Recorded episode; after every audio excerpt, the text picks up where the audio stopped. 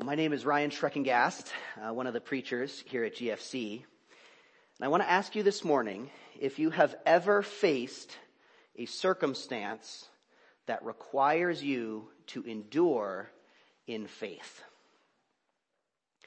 A personal example for me is when my son Aiden, who is our oldest child, was a newborn, I found myself terrified by all of the things that could potentially go wrong with this new little life. I had trouble sleeping because I had to wake up and check every few minutes that he was still breathing. Can anyone relate to that fear? My faith in the Lord was tested because although God did not promise that nothing terrible would happen to my son, I needed the faith to believe that whether my son lived or was taken by God, the character of God was still good.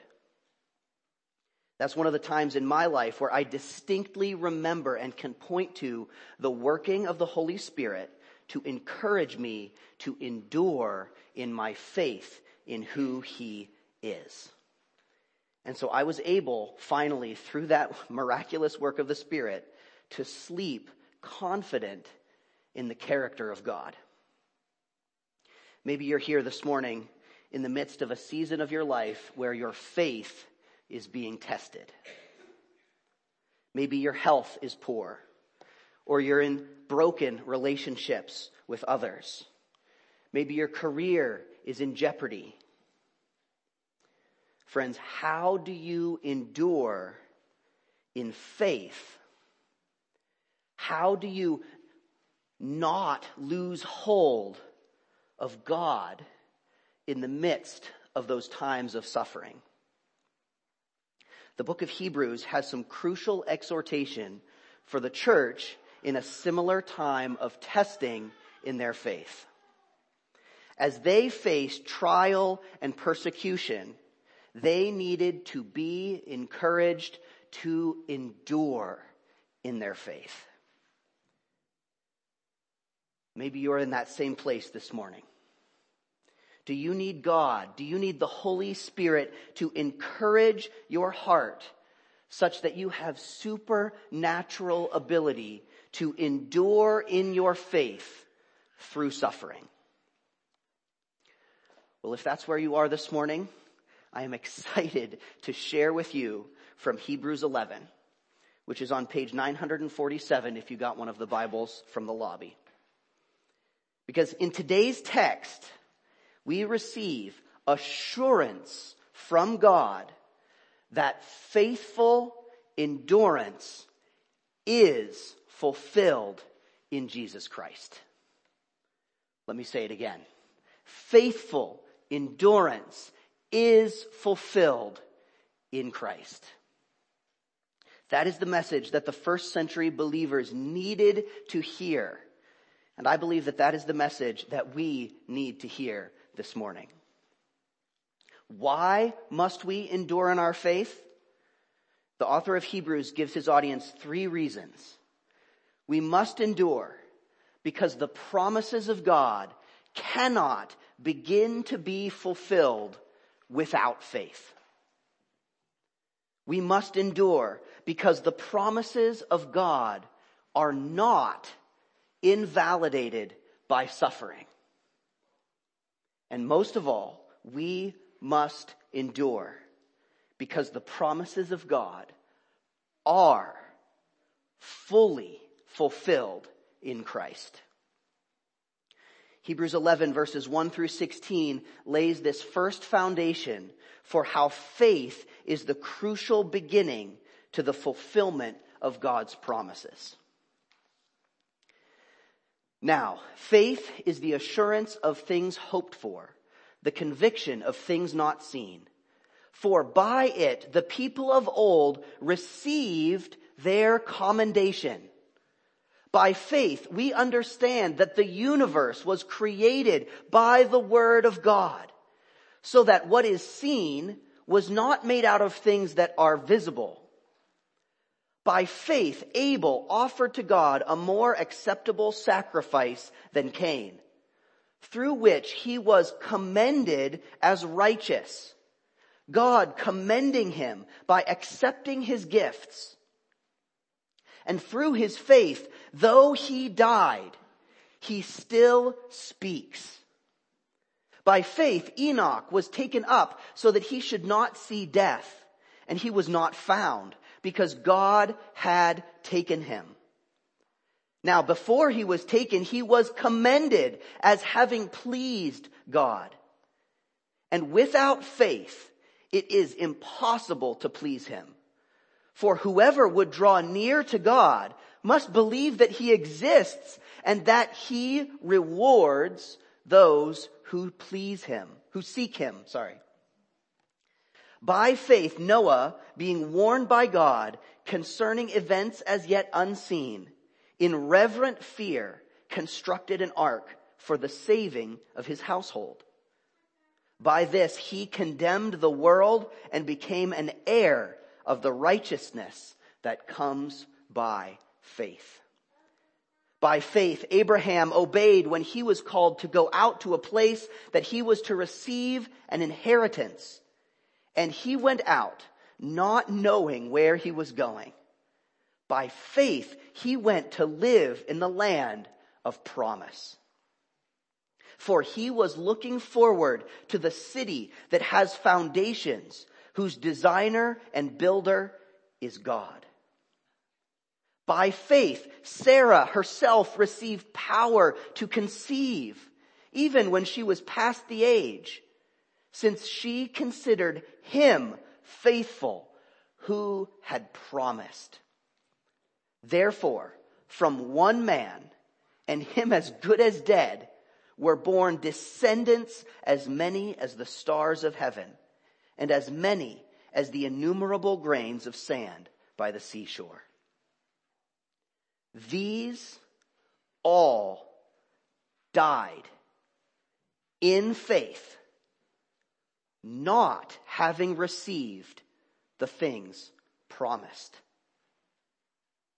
but having seen them and greeted them from afar, and having acknowledged that they were strangers and exiles on the earth.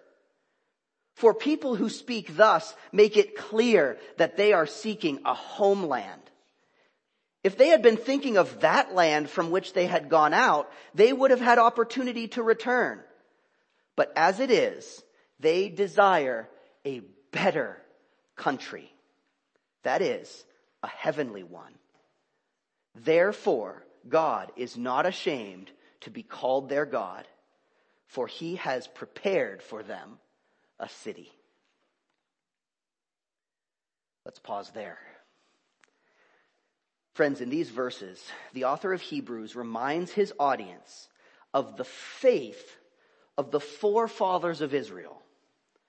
And he shows how the promises of God cannot begin to be fulfilled without faith.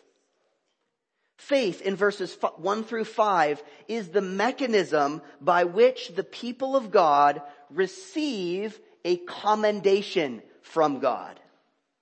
That is the praise and the honor of God.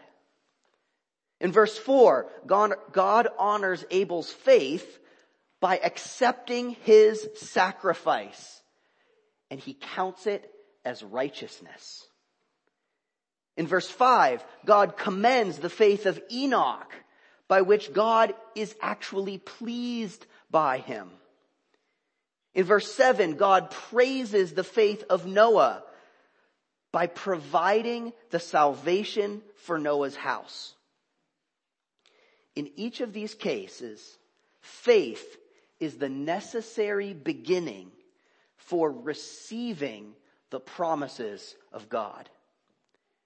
In fact, in verse 6, it says that without faith, it is impossible to please God. So what is faith? Simply put, faith is believing that what God says is true. That's faith, friends. But is it enough to have that faith once and be done? How long must we endure in our faith? Is it enough for me to believe that the character of God was good when my son was a newborn? Or will my faith in God's character continue to be tested as Aiden is 10 or 16 or 25? Friends, will my faith in the character of God endure through his lifetime, even if something terrible happens? And that, friends, is when endurance in faith can really be tested. And that is where the promises of God go so much deeper. Did you catch what the author said here in verse 13? Because it's easy to stop reading at verse 12. These great men and women of faith were commended by God for their faith. And yet that was only the beginning.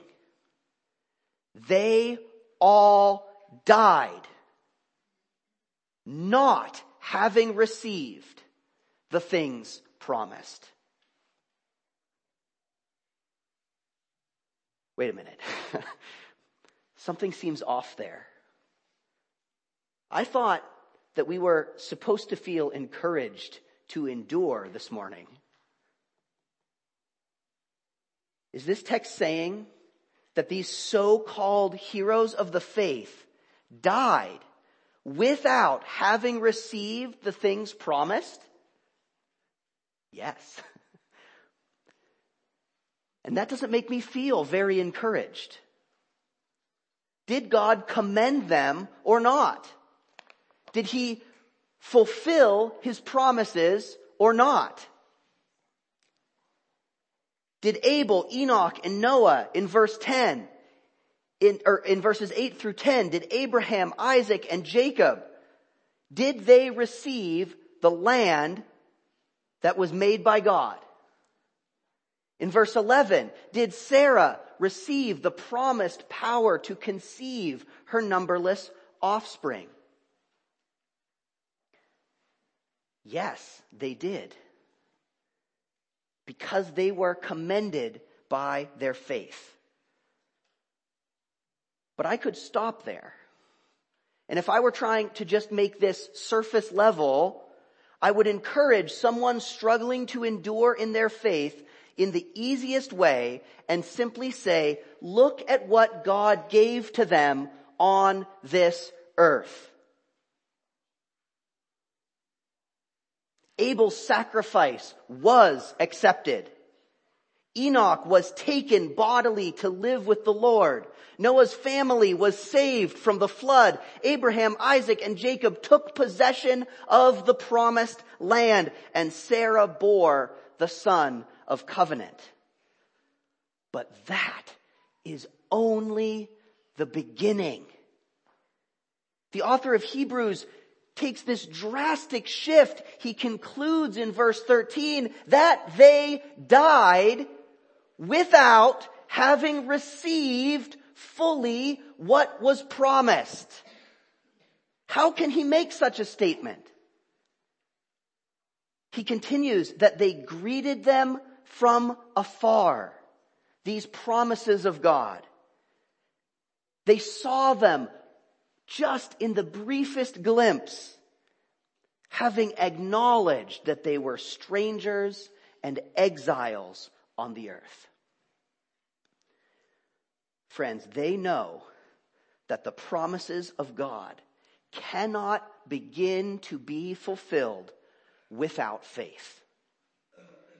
And they recognize that the promises of God are too enormous to be fully fulfilled on this earth. Why? Because this is not their home. And so, in the midst of God's miraculous works in their lives, even then they recognize that God has more to offer them. God was capable of even greater things of which their entire lives of seeing God work is merely like a far off greeting, like a Zoom call. It does not satisfy because God promised even greater righteousness than the sacrifices of Abel. God promises an even greater way to please Him than Enoch ever experienced. God promises an even greater salvation than from a global flood. God promises a greater land for the children of God and even greater offspring for the descendants in faith of Sarah. Friends, it was for their faith, not their works, for which God commended these men and women. And that faith was in an even greater fulfillment of God's promises than they could possibly know in a single lifetime. And that, friends, that is why God is not ashamed to be called their God. How does this apply? Friends, the promises of God cannot begin to be fulfilled without faith. If you want to experience that righteousness, that blessing, the salvation, and that future with God, then you must have faith. You must believe that what God says is true is true. Because you cannot receive the blessing of God without faith in Him. And once you have that faith, you must endure in that faith. Friends, because this earth is merely the beginning of what God wants to do in your life. These great fathers of the faith received a commendation from God, and yet they did not receive from him what was promised. Faith is the starting line and enduring faith is the race. And we will get to the finish line soon. so will you still believe that God is good? Even if you lose your job, or if you lose a loved one, or God forbid, a child.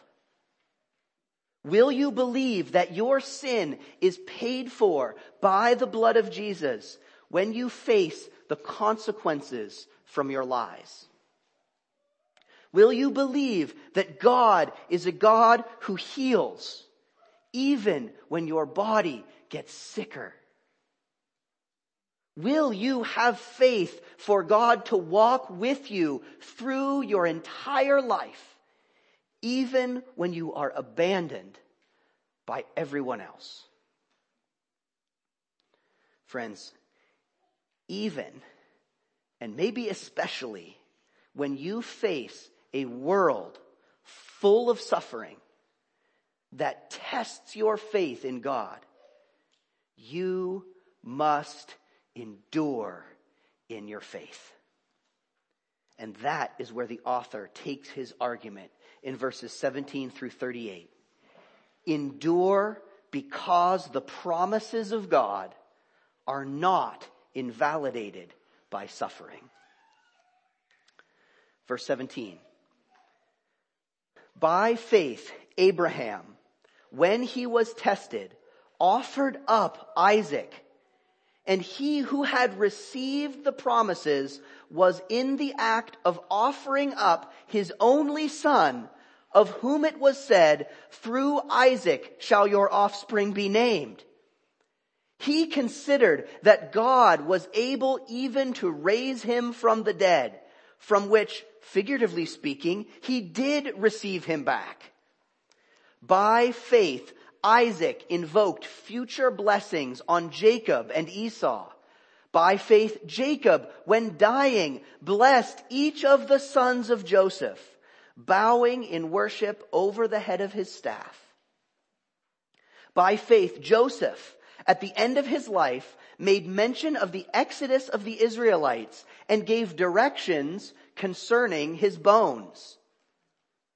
By faith, Moses, when he was born, was hidden for three months by his parents because they saw that the child was beautiful and they were not afraid of the king's edict.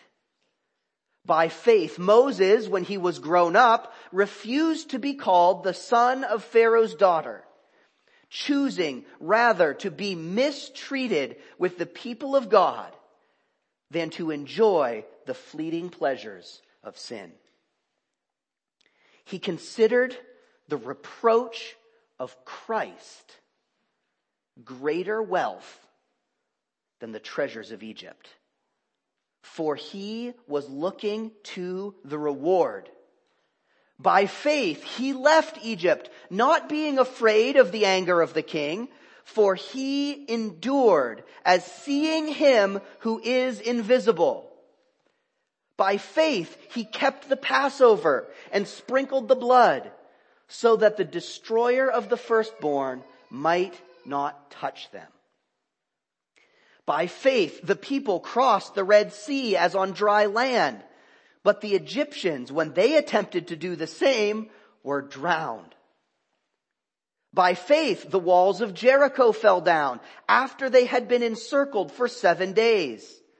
By faith, Rahab the prostitute did not perish with those who were disobedient because she had given a friendly welcome to the spies.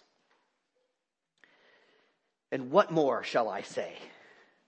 For time would fail me to tell of Gideon, Barak, Samson, Jephthah, of David and Samuel and the prophets who through faith conquered kingdoms, enforced justice, obtained promises, stopped the mouths of lions, quenched the power of fire, escaped the edge of the sword, were made strong out of weakness, became mighty in war, put foreign armies to flight, Women received back their dead by resurrection. Some were tortured, refusing to accept release so that they might rise again to a better life. Others suffered mocking and flogging and even chains and imprisonment. They were stoned. They were sawn in two. They were killed with the sword. They went about in skins of sheep and goats, destitute, afflicted, mistreated, of whom the world was not worthy, wandering about in deserts and mountains and in dens and caves of the earth. Friends, look at how the author of Hebrews shows the enormity of God's promises available to those who have faith. He shows that they can endure this suffering because suffering has never invalidated the promises of God. In verse 17, Abraham was tested by God. He, he received the promise. God said, this is how your offspring will continue. And then he was willing to, to give it up. He was willing to sacrifice the explicit promise that God gave him through his faith. In verses 21 and 22, both Jacob and Joseph, these great men of faith, die without seeing God's promise fulfilled in their people. And in verse 24 through 30, Moses' entire life, from his birth to his death, are one long trial of faith, of infanticide and mistreatment and fear and disappointment. Yet, in verse 26, it says that he considered the reproach of Christ greater wealth than all the treasures of Egypt. How can that be? How, how can it be that he would consider the reproach of Christ, who would not be born for 1500 years, so highly? He can value this, friends, because of his faith. He knew that the Christ was coming. He knew that the promises of God could not be fulfilled without faith. And he knew that the promises of God could not be fully fulfilled on this earth and during his lifetime. And he knew, friends, though he suffered his whole life, that the promises of God are not invalidated by suffering. But the most important thing he knew is that faithful endurance is fulfilled in Christ. And so the author goes on into possibly my favorite part of this text in verses 32 through 38, where he rapid fire sums up 250 years of history of the judges and kings and prophets of Israel. And between this 250 years of history, these men and women experienced everything from conquering kingdoms to stopping the mouths of lions to the resurrection from the dead to imprisonment and torture and poverty and bloody murder. Friends, why does the author list all of these things together?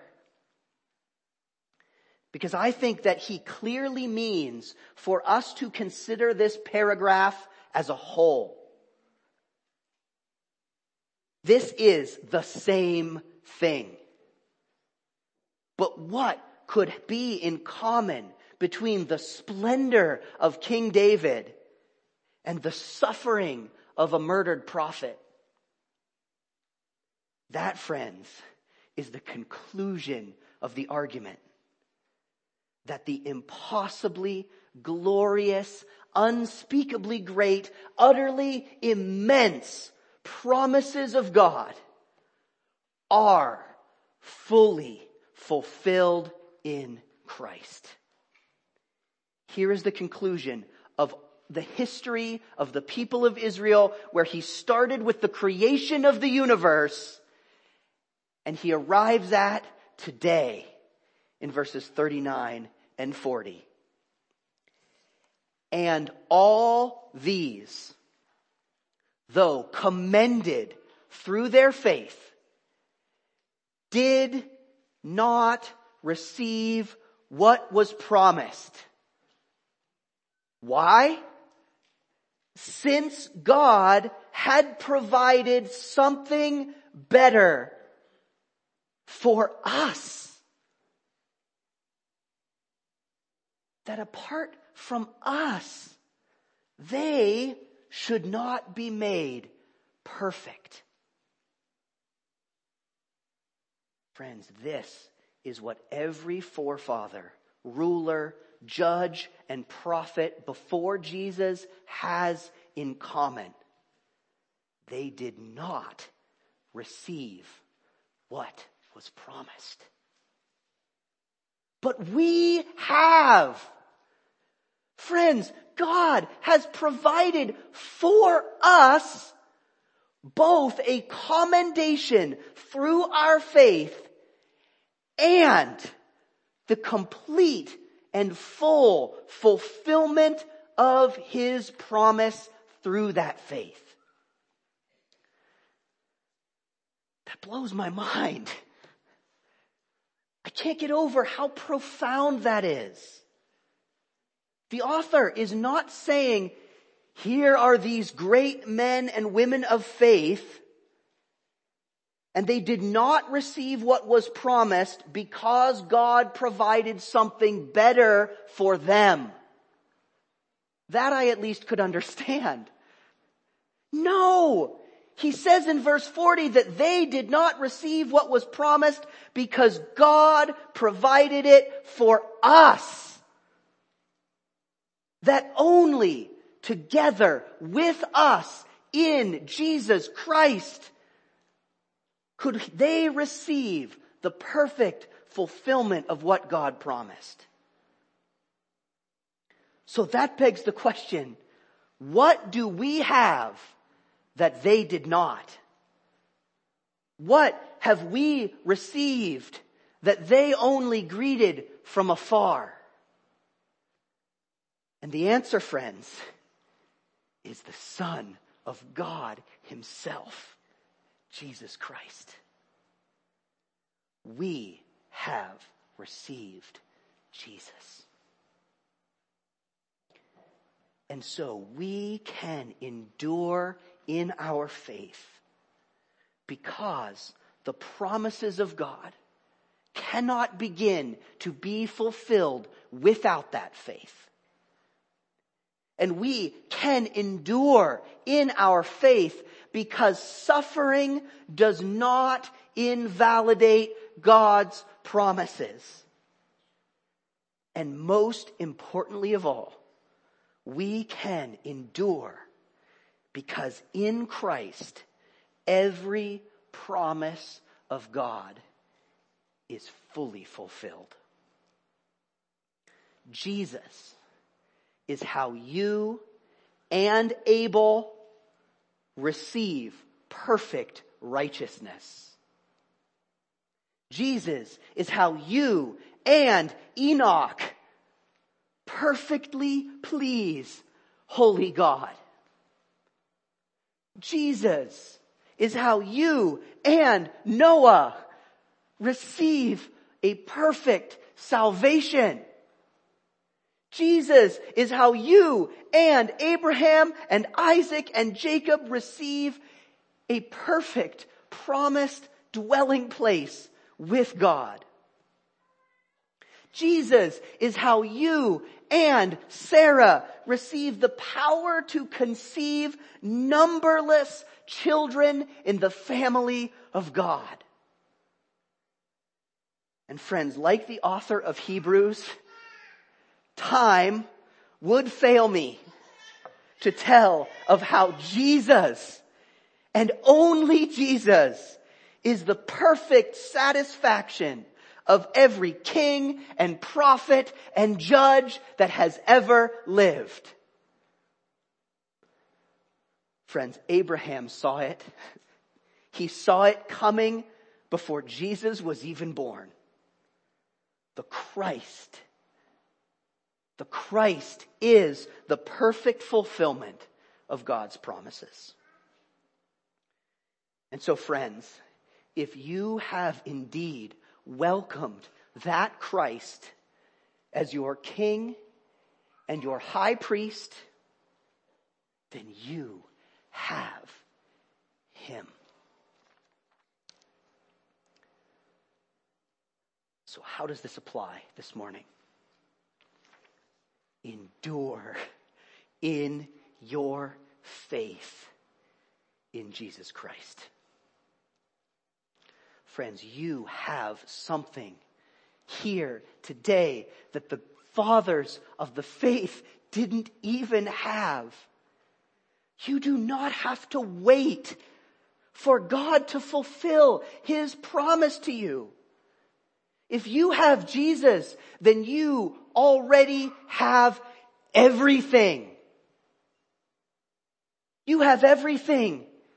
If you walk through fire, or if you're sawn in half, you have everything. If you see your loved ones resurrected before your eyes, or if you are stoned to death in this very church, you have everything. If there are 12 nations that come from the offspring of your children, or if you are barren until the day that you die, endure in your faith because you have Jesus. What a tragedy to let slip that faith through your fingers for any reason. Friends, the author of Hebrews doesn't point to these heroes of the faith and say, be more like them. He points to them and he says, they dreamed that they could be like you. Where they looked forward to the day of Jesus, you can look into your heart where he is king. So endure in your confession of Christ. Don't give up on Jesus. Don't give up. Give up on everything else, but don't give up on Jesus. I wonder sometimes, God, did you not offer me victory over my sin? Why am I still fighting? And when I read this text, Hebrews 11 encourages me to endure in my faith. To do what? To cling to the sanctifying blood of Jesus. I've already received the perfect victory in Jesus. I see my kids bicker and irritate one another, sometimes on purpose. And I wonder, God, did you not offer unity within my family? This text encourages me to endure in my faith that the Holy Spirit is faithful to discipline the hearts of those who love Him.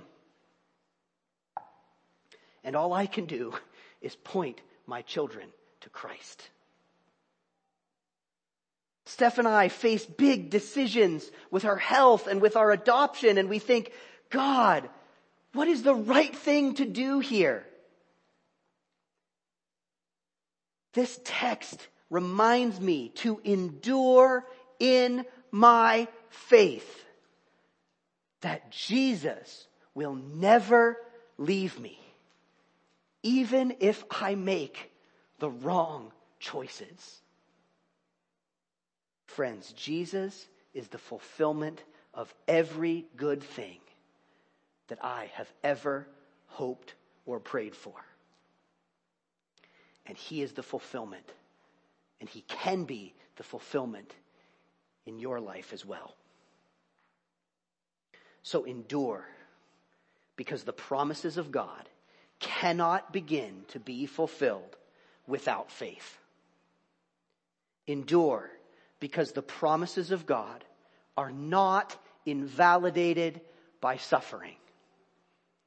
And most of all, endure because the promises of God are fully fulfilled in Jesus Christ. Let's pray.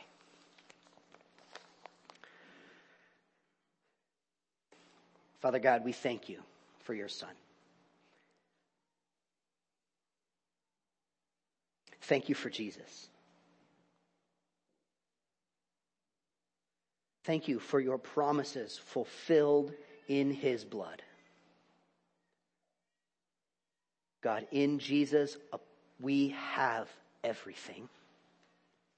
And apart from him, we have nothing.